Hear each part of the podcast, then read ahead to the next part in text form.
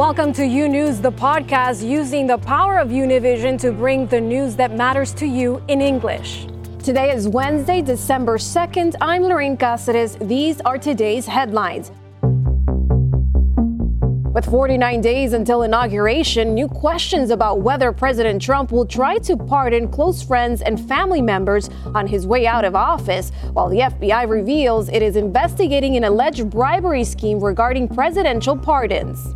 The coronavirus crisis showing no sign of stopping. In the state of Nevada, a person is dying every two hours from covid nineteen, while more than two hundred seventy thousand people have now succumbed to the pandemic in the United States. And the race for a vaccine speeding up, the United Kingdom approving the Pfizer vaccine, while the C D C unveils official guidelines for who will receive the first doses in this country. This and much more today on U News, recorded live in our newsroom in Miami. We begin with the latest on President Trump and who he might pardon before he leaves office. The beneficiaries of those pardons are reportedly some of his family members, among others. This happening as the Justice Department investigates an alleged bribery for pardon scheme at the White House. Thank you very much. As President Trump's days at the White House grow shorter, some of his associates are reportedly lining up to make appeals. Among the names the president has discussed behind the scenes, the oldest three of his five children, Don Junior, Eric, and Ivanka, as well as his son-in-law, Jared Kushner.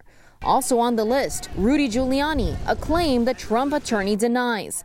According to multiple sources, the president's allies see pardons as an insurance policy against potential investigations by the incoming Biden administration. Everybody agrees that you can't pardon someone ahead of the time that they actually commit a crime. This, as the Department of Justice is investigating whether there was a scheme to funnel money to the White House or a political committee in exchange for a presidential pardon. The potential crime disclosed in heavily redacted court documents unsealed in federal court Tuesday. According to the Justice Department, no U S government officials are currently the target of the probe. On Twitter, President Trump calling the pardon investigation fake news. All this unfolding as the president continues efforts to reverse his election loss. Attorney General William Barr telling the Associated Press, quote, "To date, we have not seen fraud on a scale that could have affected a different outcome in the election." And after the Trump team's false allegations that voting machines could be altered to change election results, Barr saying investigations by the Justice Department and Department of Homeland Security have not found anything to support that. Still, Trump's attorneys pushing back against Barr's comments, saying they have ample evidence of illegal voting. Some Democrats are now weighing in. In response to Attorney General Bill Barr, I guess he's the next one to be fired, since he now, too, says there's no fraud. Trump seems to fire anyone in that regard. Just recently, the Attorney General appointed John Durham as special counsel for a probe into Trump's twenty sixteen presidential campaign. Durham is looking into alleged violations of the law by the F B I. In Miami, Florida, Andrea Linares, U News.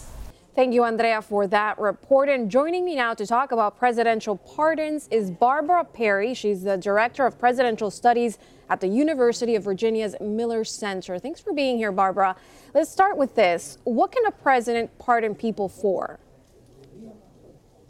According to the Constitution, uh, for anything, uh, except I think uh, Lawrence Tribe, who is the number one constitutional law scholar in the country, in your previous piece just said that uh, except for things that are Uh, to be done. So any crime that could be committed in the future, uh, but also impeachments. So the Constitution is clear. Presidents have the right of full pardon uh, over anyone, uh, except it doesn't say that they can pardon themselves. So I think it's very broad, but no precedent for a president pardoning himself.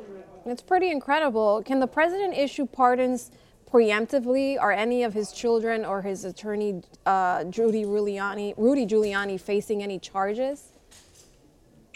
Uh, they, they could, uh, for example, in the case of Richard Nixon, uh, Gerald Ford, who had become president when Richard Nixon resigned because of his role in the Watergate cover-up uh, and was facing impeachment and certain conviction and removal from office. Uh, after Nixon left and Ford, the vice president, was installed as president, uh, he then issued a full pardon uh, for any charges that might be brought against the president for anything that he might have committed uh, while president. But again, these sort of future full pardons against anything a person might do for the rest of his or her life, I think, is not contemplated in the Constitution or by the founders. But certainly family members can be pardoned. Uh, Bill Clinton pardoned uh, his uh, half-brother, uh, Roger Clinton, uh, because he had been convicted of a, of a drug offense. Uh, so that was something in the past, but the president uh, did pardon a family member for that. And Barbara, the Trump administration is under investigation in Manhattan District Court. Could a pardon protect Trump's children against state prosecution? It cannot. Uh, that is another uh, element and limitation on the pardon power in the Constitution because of our uh, system of different levels of government. Uh, it own, the federal Constitution's power given to the president, granted to the president to pardon, only applies to federal offenses, not to any kind of state litigation. So either from the state attorney general in New York or the Manhattan district attorney in New York City.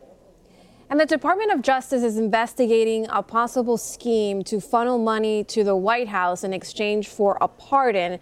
Have you seen a case like this before?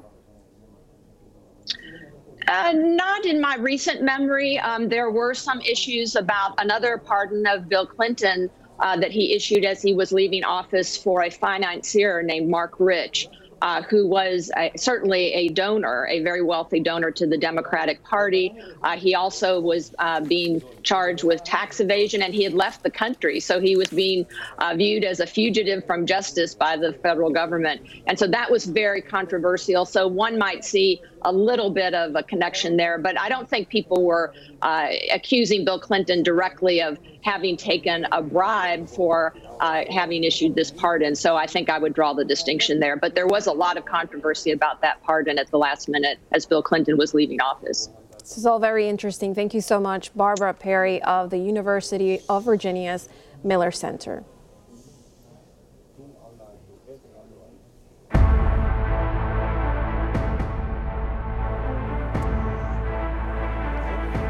And the U S death toll due to covid nineteen now close to two hundred seventy-one thousand. States like Wisconsin and Maryland recently reporting their youngest victims. But despite warnings, people across the country continue to gather. Here's the very latest. The coronavirus death toll in the U S steadily rising each day. On Tuesday, another two thousand five hundred ninety-seven people losing the battle, the second deadliest day since the pandemic began. The virus claiming the life of Isai Morocho in Wisconsin during the Thanksgiving holiday, the sixteen-year-old becoming the first teenager to die in the state. In Maryland, the governor holding back tears as he announced the death of a baby. Sadly, Uh, we have lost our youngest victim, a one-year-old boy, to this deadly virus. In Nevada, the virus is killing one person every two hours. And as hospitalizations rise exponentially in almost the entire country, in California, the governor says I C Us in Los Angeles will be operating at one hundred twelve percent capacity by Christmas Eve. If these trends continue, we're going to have to take much more dramatic, arguably drastic action. But pleas from experts and officials are not convincing many to avoid gatherings. In Massachusetts, officials identifying thirty-six clusters associated with religious gatherings, one that led to two hundred positive cases.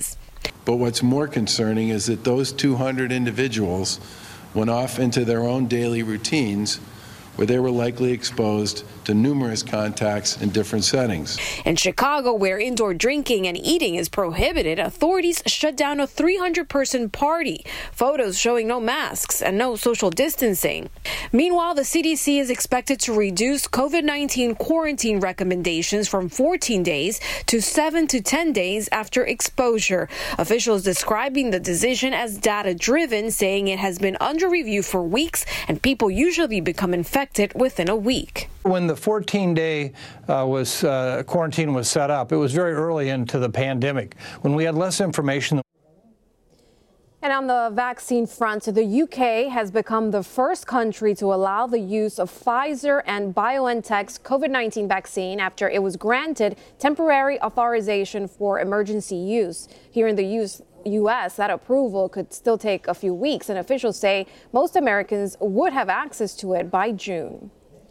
And we already know who will be the first to receive the coronavirus vaccines in, in the United States. Government experts recommending the priority be healthcare workers to keep hospitals and clinics running, along with residents of nursing homes and other senior centers. Both groups total about twenty-three million people. In the next few days, Pfizer and Moderna vaccines will be approved to begin the immunization campaign. Here's Jorge Hernandez. A formal vote this Tuesday confirmed recommendations from the director of the Centers for Disease Control and Prevention on the distribution of vaccines for COVID nineteen. En lo que ellos llaman el primer grupo van a estar los profesionales de la salud que trabajan en hospitales. In the first group will be health professionals who work in hospitals, clinics, and nursing homes. Although states will decide how to administer the vaccines, these guidelines help them plan. Local governments usually follow C D C guidelines.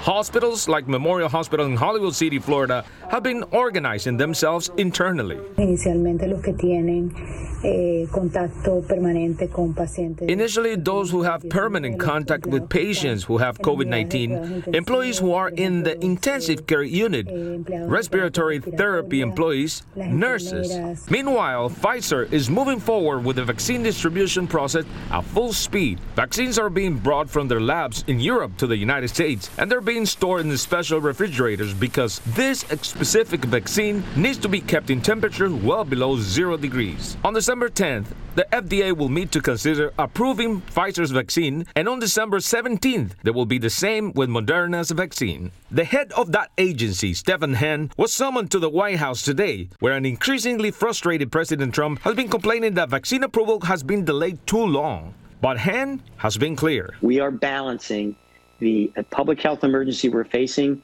and the fact that people are getting sick with COVID with the need to get this right. As much of the population remains fearful, Doctor Huerta, who in addition to being a public health expert, is a volunteer for the Moderna vaccine trials, says that the vaccines that will be approved will be safe. El tiempo. The short time it has taken to make this vaccine has been made on the basis of what was already available from the preclinical stage, not from the clinical stage of testing in humans that has followed all the scientific protocols. Reported by Lourdes del Rio, this is Jorge Hernandez, U News. And meanwhile, in New York, frontline workers and first responders are bracing for a surge of infections. And as Blanca Rosa Vilches explains, it's a case of deja vu for a region that was hard hit nearly one year ago. Life took an interesting turn for an eighty-year-old man and his fifty-year-old nurse. Both of them got COVID nineteen in April. Jorge Montenegro spent the whole month in intensive care because of the virus. We need healthcare workers, and we have to scream to get them, he says. The nurses agree. But in this hospital in New Rochelle, New York, two hundred nurses complained that they have been working without a contract for two years. A bunch of suits who never came out of their office during COVID? Or do you believe us, who were there day and night, who prayed with our patients, who took care of our patients mm-hmm. day and night? New York governors, on the other hand, is worried about staff shortage in hospitals. Every hospital has to identify retired nurses and doctors now.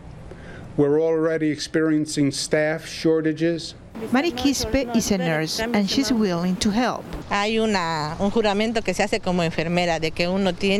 We took an oath to assist people, and I am willing to go back and help, she says. According to the mayor and the governor, there are going to be more cases in the coming weeks. That's why the population has to be ready and be able also to help.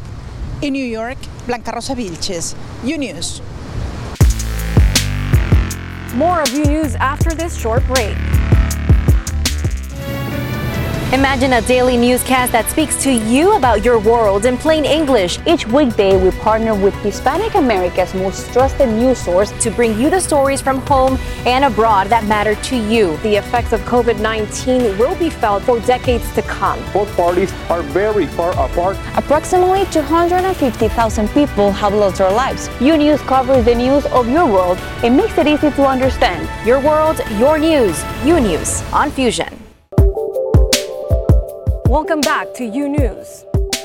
President-elect Joe Biden is urging Congress to pass a stimulus bill as soon as possible to help millions of Americans struggling during the pandemic. Relief measures put in place earlier in the year, like a moratorium on evictions and a federal student loan payment freeze, are set to expire within weeks. Edwin Pitti has the details from Washington, D C. Edwin? Hi, Lorraine. That's right. The pressure is building on Capitol Hill for Congress to pass a fifth coronavirus relief bill, even as there isn't a clear path to a possible agreement, and time is what they do not have right now. Lawmakers are about to leave until January, and for that reason, members of the House and the Senate are bringing offers to the table in hopes to break the many months of failed negotiations.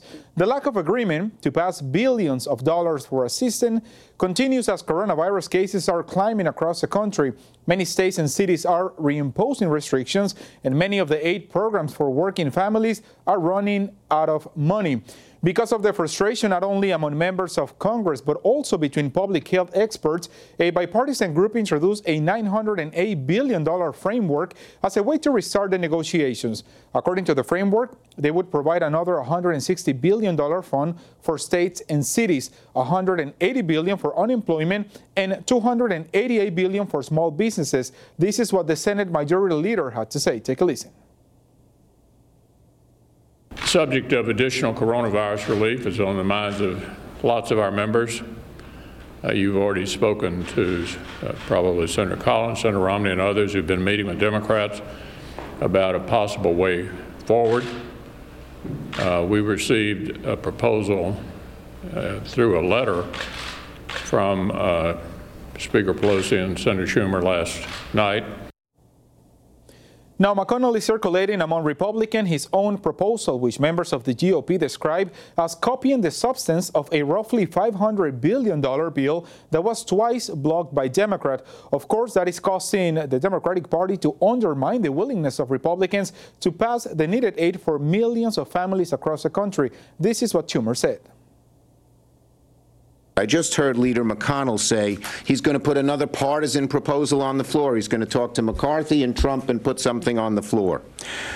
The obvious fact of the matter is the biggest impediment to getting an agreement is the Republican leader refusing to negotiate in a bipartisan way. Lorraine, the reality is that the division on Capitol Hill continues. Schumer and the Speaker of the House, Nancy Pelosi, sent a proposal to Mitch McConnell, but they declined to offer details.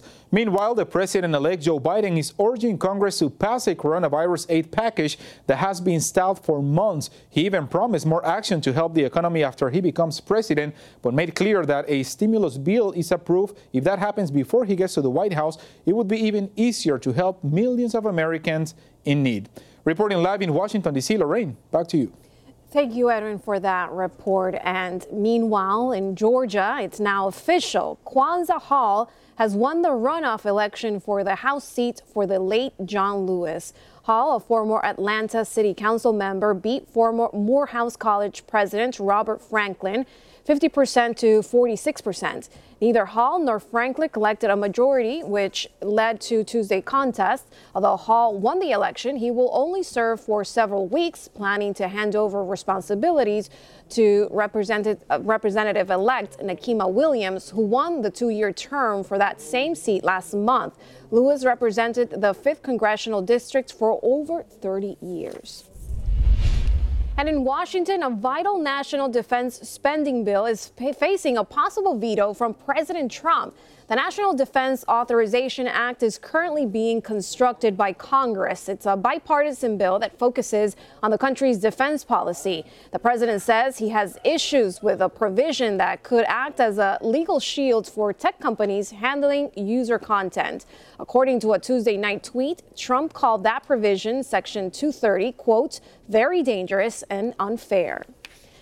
And now to immigration news. A federal judge handing another setback to the Trump administration in efforts to indefinitely detain migrants here in the U S. Pedro Rojas brings us the details. In this federal court in New York, District Judge Allison Nathan dealt a strong blow to the indefinite detention practices carried out by U S. Immigration and Customs Enforcement, I C E. The judge ruled that any immigrant arrested in the state of New York must be presented in front of a judge within ten days. Otherwise, they have to be released from custody. Activists are celebrating the decision. And I think that this is a really good decision. We hope that this is going to be the trend for now on. This is eliminates the incentive. incentives for private detention centers who make a lot of money on people being detained for such a long periods of time. The judge's order was in response to a lawsuit filed in November of twenty eighteen. The plaintiffs argue that every year I C E arrests nearly two thousand people in New York, and many are held for weeks or even months prior to having a court hearing. In her ruling, Judge Nathan said class members may not have a fundamental right to be released during removal proceedings, but nor does the government have an unfettered right to detain them.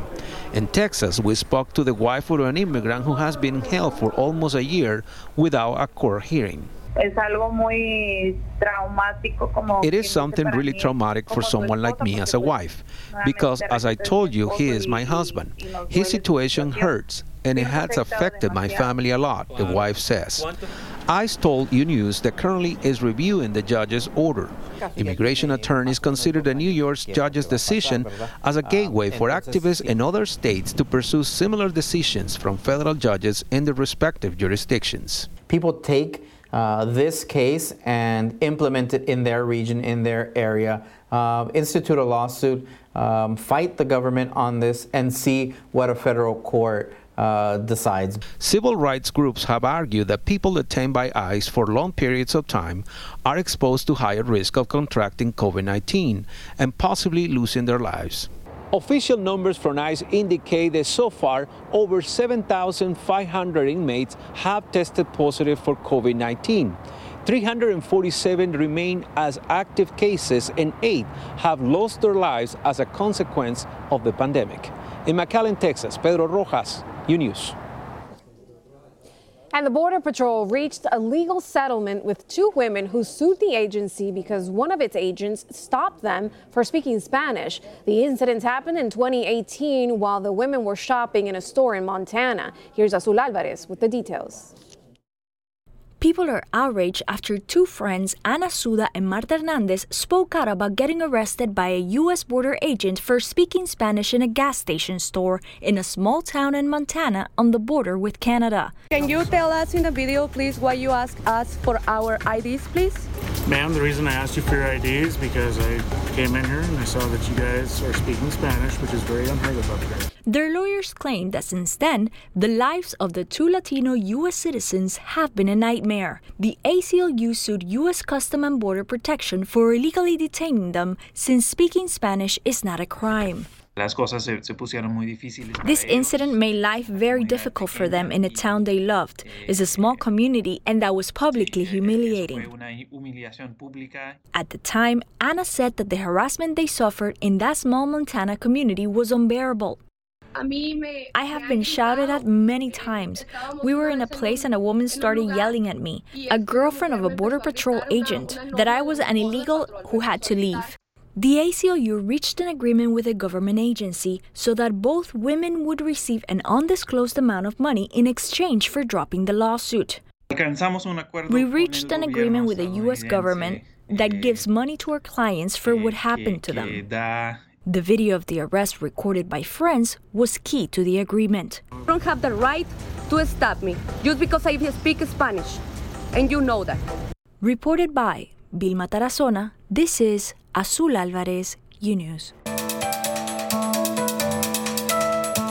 A Chinese Chinese spacecraft that landed on the moon's surface on Tuesday in a historic mission has begun to retrieve lunar surface samples. Video showed the spacecraft drilling the moon's surface and collecting dirt and other items. China launched its probe on November twenty-fourth. The unmanned mission, named after the mythical Chinese goddess of the moon, aimed to collect lunar material to help scientists learn more about the moon's origins. If the mission is completed as planned, it would take make China the third nation to have retrieved lunar samples after the United States and the Soviet Union. And back here on Earth, Puerto Rican officials say a collapse has dealt the final blow to one of the most powerful telescopes on this planet. The telescope platform at the Arecibo Observatory fell overnight Tuesday. Engineers say all three support towers broke off, causing the platform to plummet. The three hundred five meter telescope has been used for astronomical discoveries for fifty-seven years. Weeks earlier, the National Science Foundation announced it was decommissioning the telescope after it sustained major damage earlier this year. They plan to use a controlled demolition to disassemble the instrument. And across Central America, drought, coronavirus, and storms have spread hunger to millions. Guatemala's president, Alejandro Yamatei, overwhelmed by the scale of the damage, urged Washington in November to exempt Guatemalans arriving in the United States from deportation. The droughts were a contributing factor to the mass migrations north in the past few years. And as Iota bore down on the region, Yamatei reminded wealthy nations that if they do not step up to help Central America's economy, economies recover from the storms, they would face, quote, hordes of new migrants. And in Mexico, President Andrés Manuel López Obrador defended his strategy against violence and insecurity in the country during his State of the Nation address on Tuesday. Obrador took office two years ago, pleading to reduce record levels of gang-fueled violence, but the bloodshed has only increased. Obrador also said the country had not been overwhelmed by the coronavirus pandemic, but at least seven of Mexico City's fifty-four public hospitals treating COVID nineteen patients are at full capacity for coronavirus beds with respirators. And in Argentina, investigators probing the death of Diego Maradona raided the home of his psychiatrist on Tuesday. It's the latest twist in the soccer legend's death last week. So far, police have already seized files from his personal doctor as well. Prosecutors are investigating possible malpractice and whether or not necessary medical requirements for care were met. Maradona, who fought long battles with addiction, died of a heart attack at the age of sixty last week after undergoing brain surgery earlier in November for a blood clot. Thanks for listening to U News, the podcast. Don't forget to follow U News on Instagram, Twitter, and Facebook. And if you haven't yet, go to your favorite podcast platform and subscribe, rate, and review. Join us tomorrow for a new episode. Until then.